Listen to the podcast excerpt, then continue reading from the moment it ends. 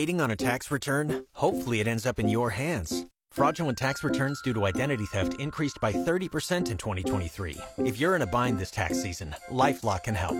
Our U.S. based restoration specialists are experts dedicated to helping solve your identity theft issues. And all LifeLock plans are backed by the Million Dollar Protection Package. So we'll reimburse you up to the limits of your plan if you lose money due to identity theft. Help protect your information this tax season with LifeLock. Save up to 25% your first year at LifeLock.com slash aware. For every Wednesday at this time, 620 on your Wednesday morning. It is time for us to have our visit with Dr. Stan Anderson. Good morning, Dr. Stan. Hey, Pam. Great to talk to you. I was kind of chuckling at myself, and uh, I guess you got to do that every once in a while. But I was I was laughing because we, you know, we had postponed or pushed forward some of the uh, things we wanted to talk about from last week. One of which was hobbies, and the other was uh, death. And I thought, is death a hobby? no, no, Pam, that's not even funny. um, well, uh, no, no, uh, it is not. Um, but um, it's interesting thing about hobbies. Yeah, um, because this is fascinating. They looked at a hundred thousand people across sixteen different countries, and what they found. Uh, this was published in the journal um, Nature Medicine, and what they found was that hobbies, having a hobby, having something that interests you, is linked to fewer depressive symptoms, higher levels of happiness, self reported health and life satisfaction. And it was basically, uh, they found that in almost every country that did this. Now, when they said hobby, it doesn't necessarily mean that it has to be I'm involved with putting puzzles together or doing something like that. It can literally be volunteering, being part of a club, reading, gardening, playing games, arts and crafts, something that you are investing your time into that you feel is valuable. Um, so it was literally anything like that. And the thing that fascinated me, so that's kind of like, okay, yeah, if you're involved in things that you are interested in, you're going to be more likely to be happier. Well, what's interesting is, is the countries that had the highest levels of hobbies included uh, Denmark, Sweden, Switzerland. Guess where the United States was, and guess this is seniors that are involved in hobbies, and guess which country in the world had the lowest level of hobby engagement? Yeah, I would say the United States. Well, actually, no. The United States was right around the middle, right okay. around sixty percent. Hmm. I don't know. China. China only had thirty-seven point six percent hobby engagement, and what they thought was maybe they're involved in their families more. Maybe they're not involved in the social things. Maybe they're still working. Still working. Yeah. Yeah, that could be it. Um, but it was just kind of interesting. China has higher levels of depression. They have higher levels of lack of engagement. Um, so, yeah, just kind of interesting. Wow. It basically brings out when you are retired, when you are not actively engaged in um, in work, the question is is what are you doing to make your life meaningful? What are the things that you are involved in that gives you purpose? And the more that you are involved in that, the better you will do. Wow. So that that's a good idea to just come up with something. It doesn't have to be anything extensive, but just something that's important to you, right? Yeah, and it can be volunteering. It can be helping out at your local um, uh, Lions Club, your church, your uh, at the library. At if you want to volunteer, there are hundreds of opportunities find your passion and you will find better life satisfaction. Yeah, and it can be gardening or growing plants. Absolutely. any of that yeah, kind of stuff anything. too. All right, all right. So let's move to the death topic um, because I find this fascinating too. But uh, you know, people with uh, near-death experiences, correct? Yeah. Well, it was actually death experience. Death So, experiences.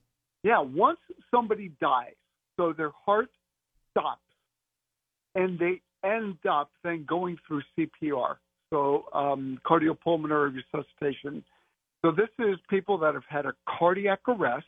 This was published in the Medical Xpress uh, just a week and a half ago.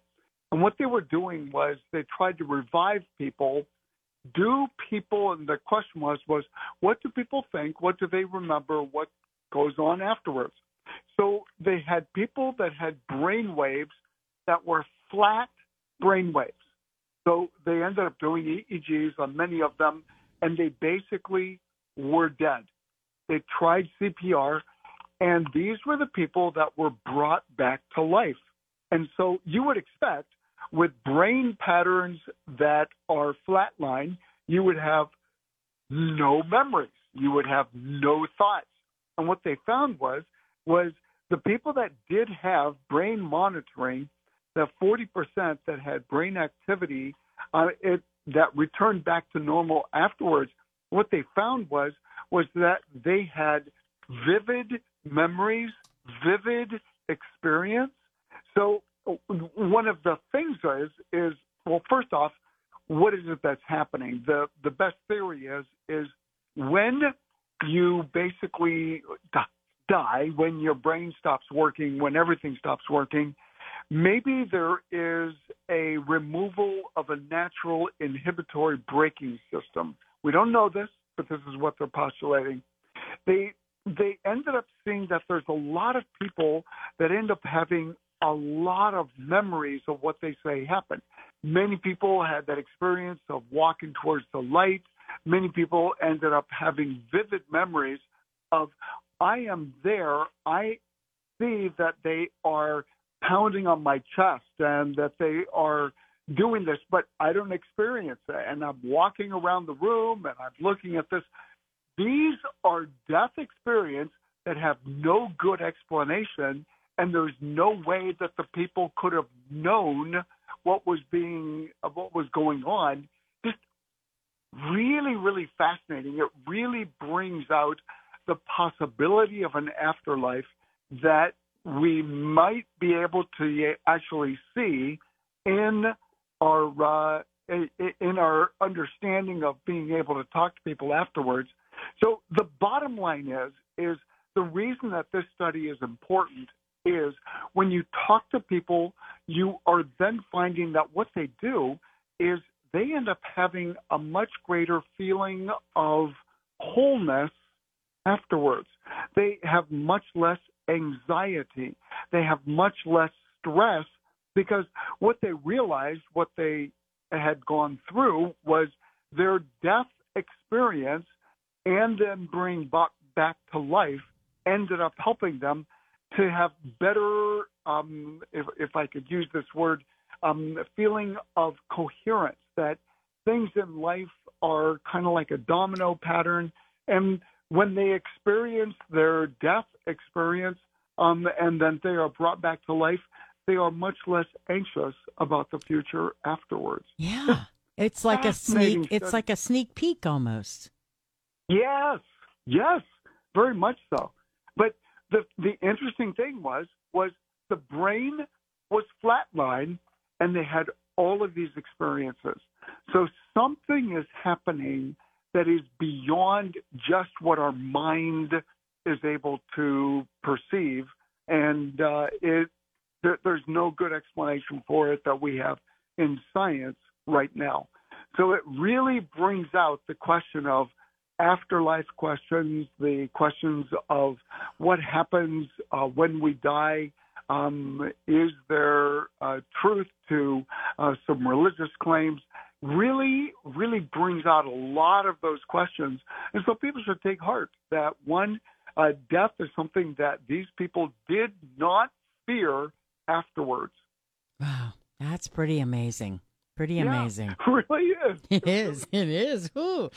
All right, Dr. Stan. Good stuff this morning. Thank you so much. And uh, we'll talk next Wednesday, sir.